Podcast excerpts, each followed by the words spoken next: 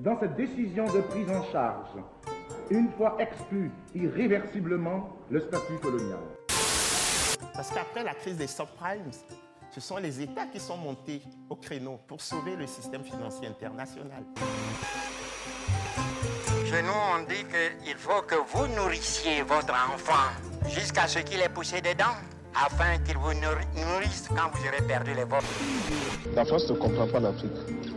Et il est grand temps qu'elle la comprenne. La révolution est victoire.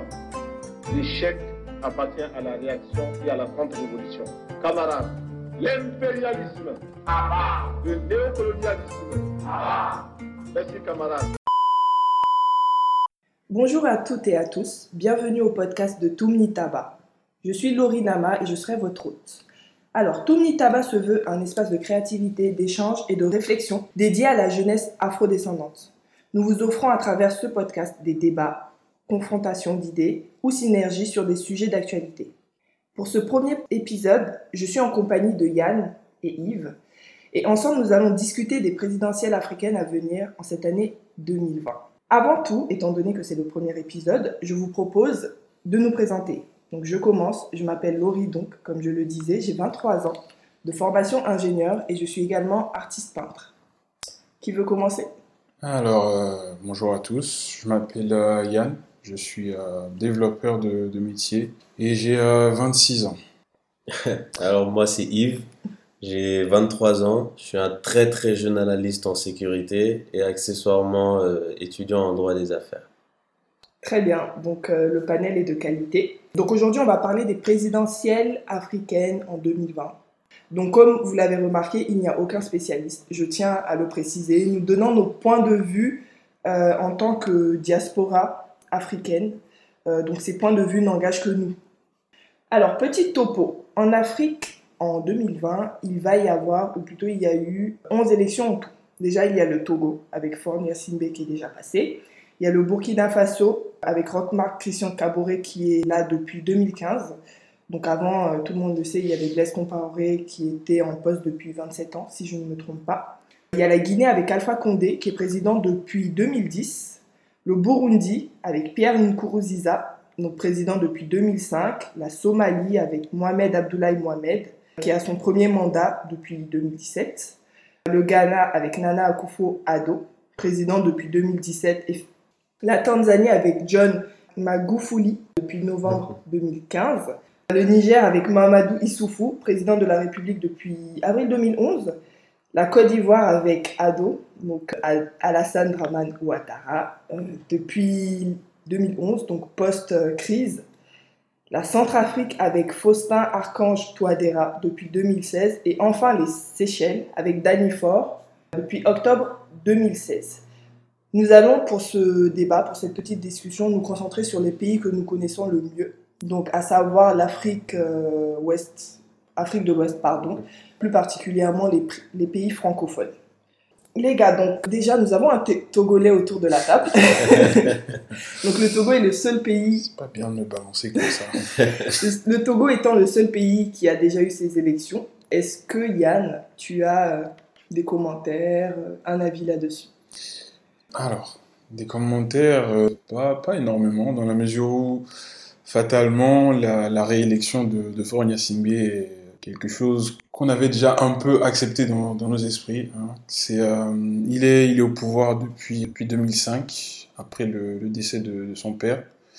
Il a été en intérim pendant un mois, il me semble. Puis euh, il a été élu ensuite. Il a donc euh, bien conservé le pouvoir jusqu'à maintenant. Et donc le fait est que pendant, pendant longtemps, il n'y avait pas de, à mon sens en tout cas, de, de candidat assez charismatique, à part, à part euh, Gilles qui lui, a, qui, lui a été un bon opposant pendant quelques années. Mais à part lui, euh, bon, récemment, il y a eu Guillaume et Kojo, mais bon, les résultats sont tels qu'ils sont. Les dés sont jetés, comme on dit. Ce qui est fait est fait. Donc, première question pour vous, les gars. Donc, est-ce que vous êtes au fait des mouvements politiques dans les pays que j'ai cités, bon, plus particulièrement les pays quand même qui vous concernent un peu, euh, l'Afrique francophone? Est-ce que vous suivez ce qui s'y passe? Est-ce que vous avez des échos? En réalité, pour être au, au fait des mouvements politiques, c'est un petit peu compliqué, étant euh, loin, on va dire, géographiquement et même euh, en termes d'information de nos pays respectifs et même de la région. Je pense que je ne suis pas le seul de la diaspora à quand même euh, déplorer le manque d'informations enfin, qui nous sont relayées par les médias locaux, par euh, même les médias internationaux, ce qui fait que souvent on sait quand il y a une élection, on sait quand il y a des problèmes, quand il y a une crise, quand il y a des gens qui meurent, mais on ne sait pas réellement quels sont les programmes de tel président ou de tel candidat ou quelles sont les velléités d'autres personnes qui ne se sont pas encore présentées. Et je pense que c'est ça aussi euh, notre drame. Et selon vous, quelle est la cause? Qu'est-ce qui fait qu'on a, nous en tant que diaspora, encore une fois, euh, je précise que le podcast est enregistré de France. C'est vrai que je ne l'ai pas dit au début. Même si ça, ça paraît peut-être évident, mais je ne l'ai pas dit. Pour vous, pourquoi est-ce qu'on a ce décalage-là? Est-ce que c'est juste à cause du manque d'informations? Est-ce que le fait de quitter le pays, vraiment, ça nous, ça nous déconnecte Bah, la façon dont je vois les choses, moi, personnellement, c'est que généralement, les personnes qui, qui quittent le pays, c'est euh, les personnes qui, qui sont assez confortables pour le faire, en règle générale, et qui, généralement, ne sont pas euh, directement affectés par euh, la politique du pays. Et donc, même, enfin, étant sur le territoire ou à l'extérieur du territoire, ils ne sont pas forcément intéressés par par le sujet là. Après, oui, généralement, il y a, une prise de conscience. Il y a une prise de conscience au, fil des années qui fait que euh, beaucoup, beaucoup justement vont à la recherche des informations. Certes, on peut déplorer euh, le manque de clarté ou d'informations de la part de nos médias, de, la part même de nos politiques en fait. Mais euh, honnêtement, il y a, beaucoup de plateformes à l'heure actuelle qui, qui relaient ces informations. Certes, ce ne sont pas les nôtres, mais bon, pour un peu qu'on ait la volonté, on peut, on peut les avoir. Moi, personnellement, j'avoue que je, ne fais pas l'effort de, de, manière consistante. Donc... Euh, oui, j'ai une question à vous poser. Est-ce que vous pourriez dire aux auditeurs si vous êtes né en France, sinon à quel âge vous avez quitté votre pays? Parce que je trouve que c'est très important euh, si vous êtes né ici, d'avoir toujours eu cette vision de diaspora, ou si vous êtes né là-bas, d'avoir quand même eu ce petit, euh, ouais. ce petit vécu. Je vais commencer. Je suis, euh, non, je suis, né, je suis né au Togo et je suis arrivé ici à mes, à mes 15 ans. À mes 15 ans, j'avais déjà traversé en guillemets des, des, troubles électoraux. Il y avait eu un soulèvement social. Euh, il me semble que c'était en, 2000, bah en 2005 justement, 2004-2005, après le, le décès du, du président où il y avait eu, euh, on ne va pas dire des affrontements, mais euh, il, y avait, il, y avait, il y avait une rixe assez, assez visible, assez perceptible entre euh, Pacha et Fort, les, les, deux fils de, de qui étaient justement les, les favoris pressentis pour reprendre le pouvoir. Et donc, euh, à ma venue ici, après cela, je n'ai pas spécialement euh, cherché à, à m'intéresser à la politique outre mesure pour ma part, c'est c'est pas pas très représentatif euh, l'endroit où je suis né. Je suis né à Paris, sauf que j'ai grandi au Mali de, dès quelques mois après ma naissance jusqu'à mes 18 ans. Et je suis venu en France en 2014, donc à mes 17-18 ans, l'été de mes 18 ans. Comme Yann, j'ai aussi eu, j'ai vécu quelques troubles politiques au Mali, notamment avec euh, le coup d'État en 2012. Après, bon, c'est clair que c'est peut-être pas la même chose, mais euh, je dirais que déjà, cette, cette vision de, de, de membre de la diaspora, j'ai commencé à la développer peut-être même quelques années après mon arrivée ici, parce que le temps de se rendre compte qu'on est déjà plus réellement dans, dans notre pays, que les réalités sont vraiment différentes, et qu'on est vraiment loin de la vie du, du citoyen lambda, de, de celui qui vit déjà dans le pays, qui sait réellement l'effet ou l'impact des que les politiques ont sur, bah, sur, leur, sur leur vie quotidienne. Des fois, on entend que telle personne, c'est, c'est, enfin, il y a eu un soulèvement de tel nombre de personnes dans le marché de, je sais pas, de Médine ou à X ou Y endroit parce que le prix du pain a augmenté de 5 francs ou de 10 francs. De loin, surtout quand tu réfléchis en euros, tu te dis pas que c'est quelque chose. Ouais. Mais en réalité, c'est extrêmement important pour des gens qui, peut-être pour certains, ont même du mal à acheter le pain en tant qu'il est. Si on augmente de 5 francs, ça diminue encore ce que eux ils peuvent avoir. Ce qui fait que il y a, y a quand même ce, ce petit décalage qu'on a et qu'on doit accepter en tant que membre de la diaspora, de savoir qu'on on comprend peut-être pas tout, mais il y a des choses qu'on doit essayer quand même de, de s'approprier. Ouais, effectivement, euh, là, ça, ça me fait écho. Bon, pour ma part, donc je suis née au Burkina Faso et j'y ai fait tout mon cursus jusqu'au bac. Donc j'avais 17 ans et puis je suis venue en 2014, justement. 2014, euh, tous les problèmes avec Blaise Compaoré, euh, qui a été retiré du pouvoir, etc. Et Retiré. effectivement, j'ai eu. euh, oui, retiré, il n'est pas parti. non, mais euh, j'ai eu cette même dissonance-là que, que toi, parce que moi, je, je voyais toujours la France comme un pays de passage. C'est-à-dire, je viens, je fais Ouais. des vacances, en fait. Tu C'est viens, ça. tu fais deux mois et puis tu pars. Donc, il y avait toujours ce non, je ne suis pas chez moi. Euh, petit exemple bête, c'est que chez moi, je voulais pas trop acheter de choses, je voulais pas trop meubler parce que je me disais, de toute façon, je pars bientôt. Ça fait cinq ans que je suis là. Le- le bientôt. ça, ça fait cinq ans que je suis là et je me suis Ouais, dit, ça. bon, il faut peut-être se mettre à l'aise à un moment. Non, mais il y a eu cette dissonance-là. Et puis, à chaque fois, chaque année, quand je rentrais au bled, il y avait des prix qui avaient augmenté. Mm. Ouais. Euh, il y avait le pain qui avait augmenté, il y avait Ouais. les jus de fruits qui avaient augmenté, etc. Il y avait la viande que tu achètes au bord du- de la route qui avait augmenté de, je sais pas, 500 francs. Et à chaque fois, je me disais, mais c'est cher, c'est pas ça le vrai prix. J'essaie de négocier, et puis on me dit, ah, toi, ça se voit, tu ne vis pas ici, en fait. Ouais. Parce que ça a été crescendo, effectivement. Le fait d'avoir cette dissonance, ça faisait aussi que je ne m'intéressais pas aux problématiques de la diaspora. Mm. Parce que c'est vrai qu'en tant que diaspora, on a nos propres problématiques. Bah, politiquement, euh, voter de Mm. l'extérieur, ce n'est pas possible pour tous les pays, pour toutes les diasporas. Avoir accès aux programmes, comme vous le disiez. Si tant est qu'il y en ait. Très bon point. Bah, en- parlons, parlons des programmes, du coup. Le Mali, je ne sais pas, pour être très franc, je ne sais pas Ouais. quand est Je pense que c'était l'année dernière des dernières élections, ou 2018 ou 2019. Ouais. Euh, est-ce que tu étais au courant des, des, programmes? Est-ce que tu as fait ton petit choix? Enfin, Comment est-ce que ça s'est passé? Est-ce que tu étais in question politique en fait de ton pays? Alors moi, j'ai très longtemps été pardon, anti-politique. Anti-politique dans quel sens? C'est que quand je regarde le, le paysage politique, j'ai du mal à, à, à m'y reconnaître en fait. C'est non pas que ce soit des mauvais politiciens ou quoi que ce soit, pas, pas, pas tous, certains, certes, mais c'est vraiment euh, un manque de renouvellement qu'il y a dans, dans certains pays. Je sais pas si c'est la même chose euh, chez vous. Mais au Mali, à part très récemment, le, le dernier gouvernement qu'on a en ce moment, ça a toujours été des vieux. Excusez-moi de le dire comme ça, c'est mes pères, je, avec tout le respect que je leur dois, bien sûr. Mais c'est des gens qui sont peut-être détachés en fait des réalités qu'on a aujourd'hui. Là, je peux dire qu'au Mali, il y a eu énormément d'efforts qui ont été faits parce qu'on a un gouvernement qui est très très jeune. La majorité, ou en tout cas une grande partie des ministres, ont euh, moins de la cinquantaine, ce qui est déjà très étonnant. Et dans, ces, dans ceux qui ont moins de la cinquantaine, il y en a aussi plein qui sont dans la quarantaine. Ça fait quand même une petite différence entre, un- entre quelqu'un qui a 80 ans et quelqu'un qui a 25 ans. 40, ça peut peut-être être la moitié, peut-être euh, le, le petit milieu où on peut encore comprendre la population et un peu travailler avec les jeunes. Mais si on a des représentants qui sont totalement détachés de la jeunesse, avec une euh, population qui se rajeunit de plus en plus en Afrique, on est très mal parti.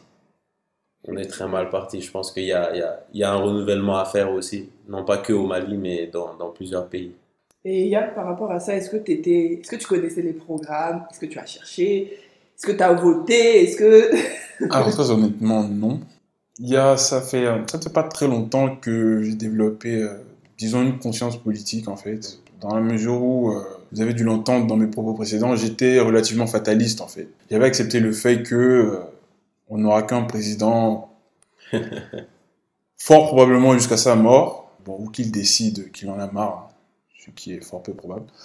Coup, je n'ai pas, je n'ai pas spécialement fait de, de, de recherche. euh, par rapport au, au programme des, des, des candidats qui se sont présentés euh, face à lui, ni même du sien en fait, du programme de fort en, question. Le point que euh, Yves a soulevé tout à l'heure est très pertinent dans la mesure où dans beaucoup de gouvernements africains, il y a effectivement euh, pas mal de, ministres, euh, de sénateurs, de- d'ambassadeurs même, qui bah, sont très très âgés en fait, très très âgés et qui, qui sont déconnectés de la réalité des jeunes de leur pays. Parce que ils sont vieux, ils ont grandi à une certaine époque, ils ont leur connexion, parce que bon, on sait que c'est comme ça que ça marche. Ils ont leur connexion, ils ont leur cercle, et dans leur cercle, ça va en fait, ça va. Et tant que les, les, euh, les réformes ou les, les changements qui doivent être opérés n'affectent pas positivement leur cercle à eux, ils ne les trouvent pas pertinents. Alors, euh, certes, ces dernières années, euh, il y a eu énormément de changements, je parle pour le Togo en tout cas, il y a eu beaucoup de changements, une amélioration euh, relativement euh, perceptible du, niveau de vie des, habitants. Je peux me tromper, je, suis rentré seulement euh, l'été dernier et l'impression que j'ai eue était relativement positive.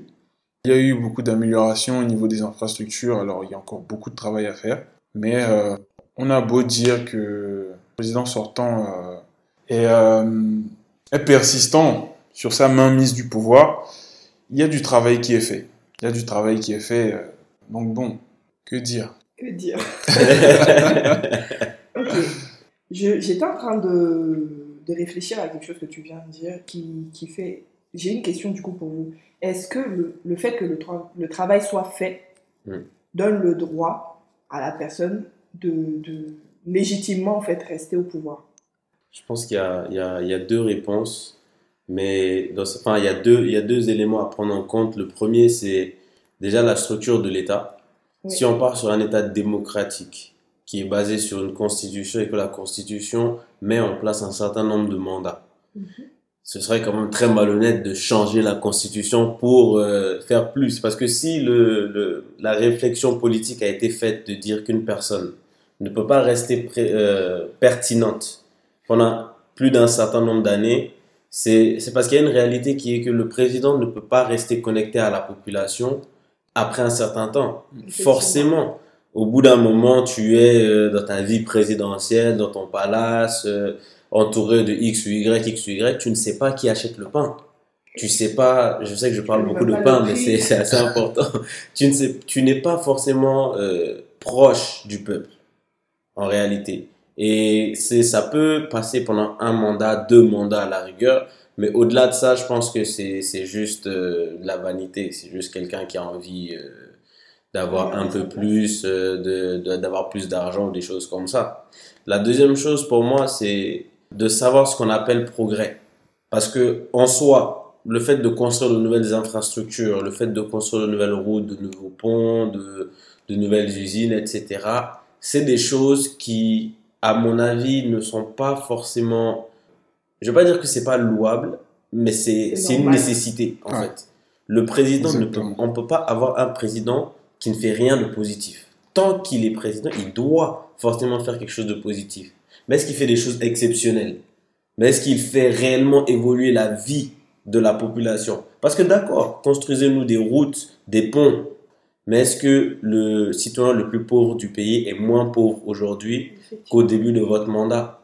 Est-ce que le citoyen moyen arrive à quand même mieux vivre qu'avant? Et pour moi, c'est ça les vrais points sur lesquels on doit juger un président, non pas savoir si la richesse s'enrichit encore plus. Parce que bon, les plus riches vont forcément s'enrichir plus. C'est le capitalisme, on, on en est euh, victime, mais bon. Je le rejoins sur ces deux points. Dans, la mesure où, bah, effectivement, un, président qui reste euh, sur son, siège pendant plus de deux mandats, il est, complètement déconnecté de la population. On a beau dire, il est complètement déconnecté. Je reviens à mon point précédent, il y a justement ces habitudes qui se créent. Un, cercle qui se forme autour de lui, de personnes qui, justement, enfin, ils ont la main mise sur le pouvoir, en fait.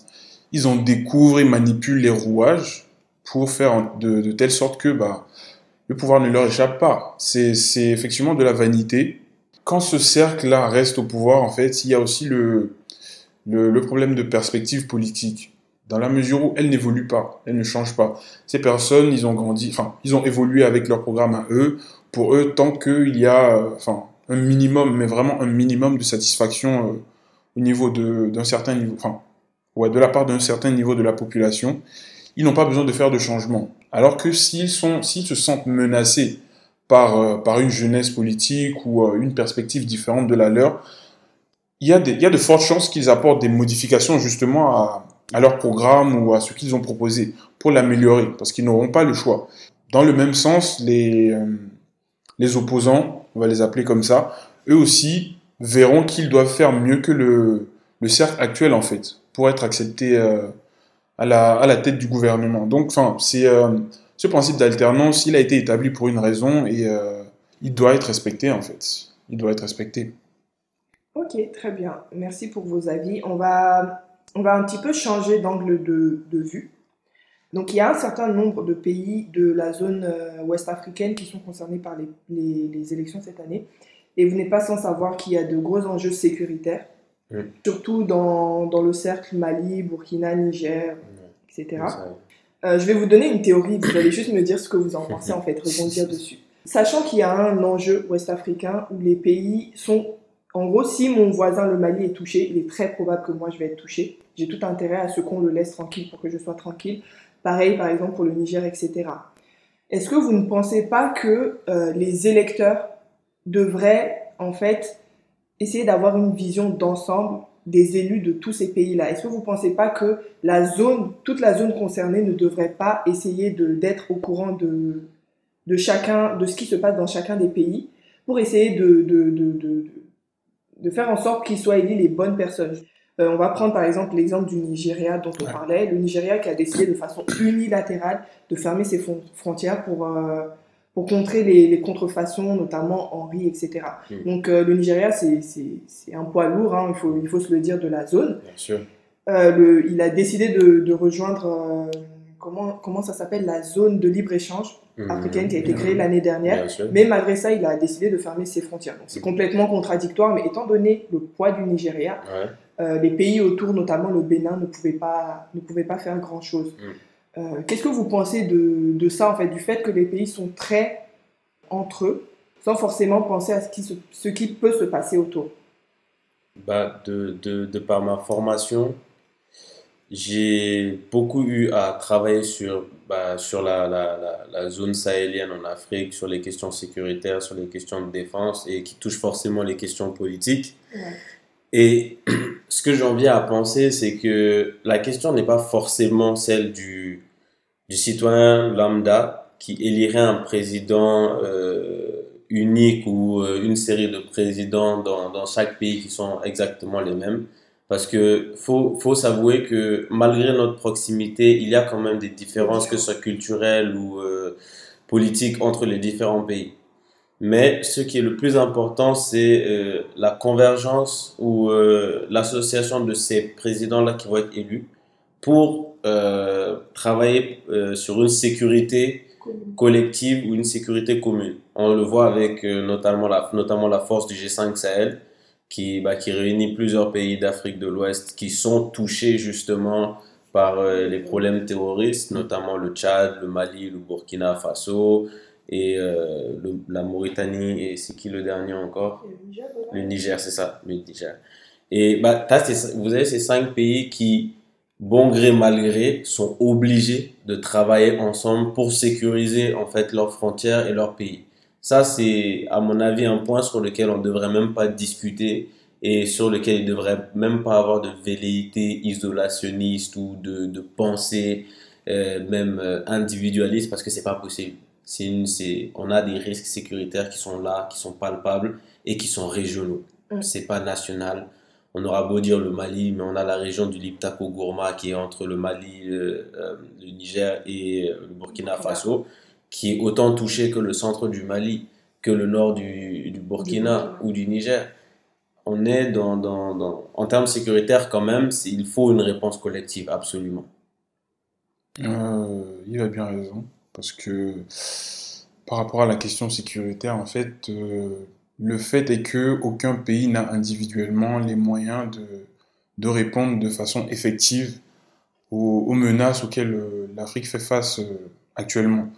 Donc, effectivement, on est obligé de, de collaborer entre nous. Après, le, par rapport au Nigeria, il me semblait que c'était c'était surtout un problème économique, socio-économique même.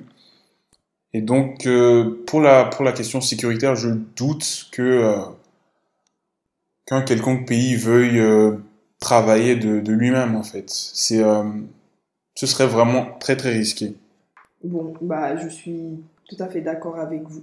Je pense que. Est-ce que vous avez des choses à rajouter? Sinon, on va conclure le podcast. Bah, si je peux rajouter juste un petit point.